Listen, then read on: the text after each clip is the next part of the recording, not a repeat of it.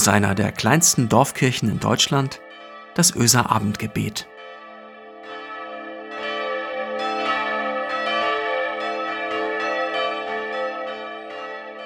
Einen schönen guten Abend, herzlich willkommen zum Öser Abendgebet. Heute ist Donnerstag, der 13. Mai, Christi Himmelfahrt. Ich bin Marco Müller, der Pastor der Kirchengemeinde Öse. Der Weltraum, unendliche Weiten. Wir schreiben das Jahr 2200. Dies sind die Abenteuer des Raumschiffs Enterprise, das mit seiner 400 Mann starken Besatzung fünf Jahre lang unterwegs ist, um neue Welten zu erforschen, neues Leben und neue Zivilisationen. Viele Lichtjahre von der Erde entfernt dringt die Enterprise in Galaxien vor, die nie ein Mensch zuvor gesehen hat. Tja, was ist da oben? Ich erinnere mich an eine laue Sommernacht hier in Öse. Drei Jahre ist das her. Es war die Nacht des Supermondes, des Blutmondes. Erinnert ihr euch?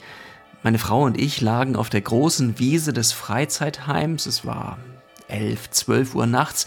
Wir schauten in die Ferne, in die unendlichen Tiefen des Alls, in die Vergangenheit, in die man dort oben in Wahrheit sich versenkt. Von rechts nach links flog die ISS durchs Bild und stellte damit noch einmal die Frage, die Star Trek seit Jahrzehnten stellt. Was ist da oben? Was lässt sich finden im Himmel? Neue Welten? Neue Zivilisationen? Viele Lichtjahre von zu Hause? Juri Gagarin war jener russische Kosmonaut, der vor 60 Jahren am 12. April als erster Mensch in den Orbit vorstieß. Als seine Raumkapsel 108 Minuten nach dem Start in der Steppe Kasachstans landete, soll er gesagt haben, ich war im All und habe Gott nicht gefunden. Und das Zitat ging um die Welt. Es gab dem Erfolg der Russen im Rennen um den Weltraum einen gehörigen Schuss Würze. Blöd nur, dass später rauskam, dass Gagarin diese Worte nie gesagt habe. Er selbst war getaufter Christ der russisch-orthodoxen Kirche und sein Glaube war nichts, mit dem er in Wahrheit hinterm Berg hielt. Die Worte sollen in Wahrheit von Nikolai Khrushchev stammen. Wie es wirklich war, ist aber auch egal, denn irgendwo zwischen Star Trek und Gagarin den unendlichen Weiten und dem Himmelfahrtstag 2021 stellt sich ja tatsächlich die Frage, was denn da eigentlich ist und was denn da eigentlich nicht ist im Himmel. Heute ist Christi Himmelfahrt, ein Feiertag, der schon ein bisschen rätselhaft anmutet, findet ihr nicht? Selbst dann, wenn man ihn bewusst feiert und sich nicht leicht im Vatertag geschlagen gibt.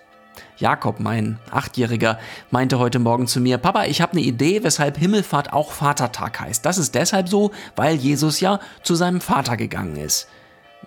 Ja, ich glaube, man muss vielleicht noch mal genau hingucken und hinhören. Also machen wir das doch mal. Lukas erzählt in seinem Evangelium, Jesus führte sie aus der Stadt hinaus nach Bethanien, und dann hob er die Hände und segnete sie, und noch während er sie segnete, entfernte er sich von ihnen und wurde zum Himmel emporgehoben. Und derselbe Lukas schreibt dann in Band 2 seiner Aufzeichnungen, also in der Apostelgeschichte, da schreibt er davon, dass die Jünger Jesus nach der Auferstehung fragen, wann er denn die Herrschaft Gottes aufrichten werde. Ihr müsst das nicht wissen antwortet Jesus, aber meine Zeugen, das sollt ihr sein. Und dann schreibt Lukas weiter, nach diesen Worten wurde er vor ihren Augen emporgehoben, eine Wolke nahm ihn auf und er verschwand. Die Apostel starrten wie gebannt zum Himmel und schauten ihm nach. Tja, ist es ein Wunder, dass wir Menschen immer wieder durcheinander bringen, wie das mit dem Himmel und dem Himmel ist? Dass wir Raumfahrt und Himmelfahrt so gern verwechseln, dass die Erkenntnisse der Wissenschaften uns wieder und wieder in Frage stellen. Als Lukas seinerzeit diese Worte aufgeschrieben hat, da hat er sich natürlich ganz bewusst einer symbolischen, einer mythologischen Sprache bedient. Hätte Nikolai Khrushchev ihm die Idee vom leeren Himmel vorgehalten, ich glaube, Lukas hätte sich einfach nur veräppelt gefühlt. Und trotzdem ahnte er vielleicht so etwas. Zumindest kann er sich in der Apostelgeschichte nicht verkneifen, den zum Himmel starrenden Jüngern diese Sätze dran zu hängen. Lukas schreibt, da standen plötzlich zwei weiß gekleidete Männer bei ihnen. Die sagten, ihr Männer aus Galiläa, was steht ihr da und schaut zum Himmel? Dieser Jesus, der von euch weg in den Himmel aufgenommen wurde, wird wiederkommen, genauso wie ihr ihn habt in den Himmel gehen sehen. Also, was hat es mit dem Himmel, von dem da in der Bibel die Rede ist, auf sich? Was hat es auf sich mit diesem Heaven, der im Englischen so etwas anderes ist als Sky, das Reich der Cumuluswolken, Nordlichter und Kerosinstreifen. Im Glaubensbekenntnis, das ja nun wahrlich Glaubensinhalte in Instantform sammelt und insofern immer erst einmal verdünnt werden muss, um überhaupt verdaubar zu sein. Also im Glaubensbekenntnis heißt es, dass Jesus rund um Tod und Auferstehung eine Wahnsinnsreise gemacht habe. Erinnert ihr euch an die Worte, hinabgestiegen in das Reich des Todes, am dritten Tage auferstanden, aufgefahren in den Himmel, er sitzt zur Rechten Gottes. Dieser Jesus, den ihr so gut habt kennenlernen können in all den bodenständigen Geschichten der Evangelien, dieser Mensch, der der verkrümmten Frau zugehört hat, der sie wieder aufgerichtet hat, dieser Mensch, der dem blinden Bartimäus die bunten Farben der Welt zurückgegeben hat, dieser Mensch, der die Ohren geöffnet hat für Menschen, damit sie wieder hören können, der die Botschaft der Liebe und der Wertschätzung und der Zuwendung nicht verraten hat. Dieser Jesus umfasst mit seiner Umarmung nicht nur einen Teil dieser Welt, nicht nur ein Land, einen Landstrich im Nahen Osten. Versteht ihr? Die Botschaft überdauert Meilen und Millennien. Jesus umarmt diese Welt und niemand fällt aus seinen Armen. Christus steigt hinab in jenes Reich, das das Symbol der Gottesferne ist, die Sheol. So stellte man es sich vor. Seine liebevolle Umarmung umfasst jene, die längst nicht mehr da sind. Und er verbindet sie mit jenem anderen Reich, das das Symbol ganzer Gottesgegenwart ist. So stellte man es sich vor. Der Himmel. Ich wurde getauft und konfirmiert in der Auferstehungskirche in Bremerförde. Das ist so ein moderner Kirchbau. Über dem Altar hängt das Kreuz des Auferstandenen. Und das Besondere verstand ich erst sehr spät, denn er steht dort am Kreuz. Er hängt nicht mehr. Als Auferstandener krallen seine Arme sich nicht ans Holz, sondern er steht am Kreuz und er segnet und verbindet und er umarmt diese Welt. Davon erzählt Himmelfahrt. Raumfahrt und Himmelfahrt, diese zwei Worte entstammen zwei verschiedenen Sprachen. Raumfahrt kümmert sich um die unendlichen Weiten. Das ist spannend und faszinierend. Es gibt Futter für das Träumen, wenn man des Nachts auf der Wiese am Freizeitheim liegt und in die Weiten des Weltalls starrt. Himmelfahrt erzählt davon, wie durch Christus Himmel und Erde zusammenrücken, ganz verlässlich. Himmelfahrt erzählt von verlässlicher Nähe. Jeder Ort der Erde kann zum Himmel werden. Denn Gott ist nicht da, wo der Himmel ist, sondern der Himmel ist da, wo Gott ist, wo du ihm begegnest, in den unendlichen Weiten deines Lebens. Lasst uns beten. Du Schöpfer von Himmel und Erde, du Wille des Lebens, barmherziger, du Liebende, mein Herz springt und will dir nah sein. Sehnt sich danach, dass Himmel sich niedersenkt auf meine Wege, mitten in unsere Welt, wo wir dich so dringend brauchen, Herr. Und das geschieht ja. Dein Reich strahlt mitten hinein in unsere Welt. Mach mehr davon, Herr. Lass uns teilhaben an deinem Traum von Leben, von Gemeinschaft, von Liebe. Christus, Du Bruder, du Umarmer, du verbindende Kraft. Wir bitten um deine Gegenwart, um die Verbindlichkeit, die du gelebt hast, um den Geist, den du weitergegeben hast, um deinen Trost, um deinen Frieden.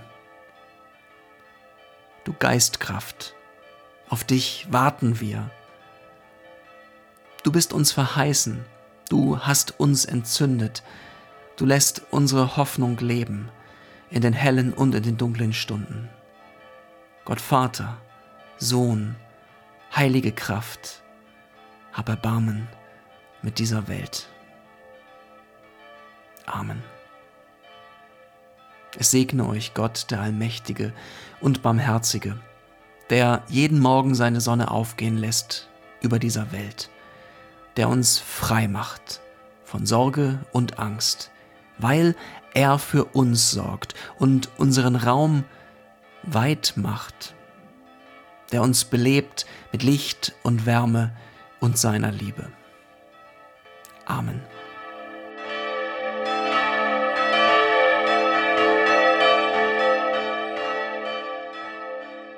Ihr Lieben, es ging heute ums Verbundensein, um Umarmungen von kosmischer Weite und weltgeschichtlicher Spanne.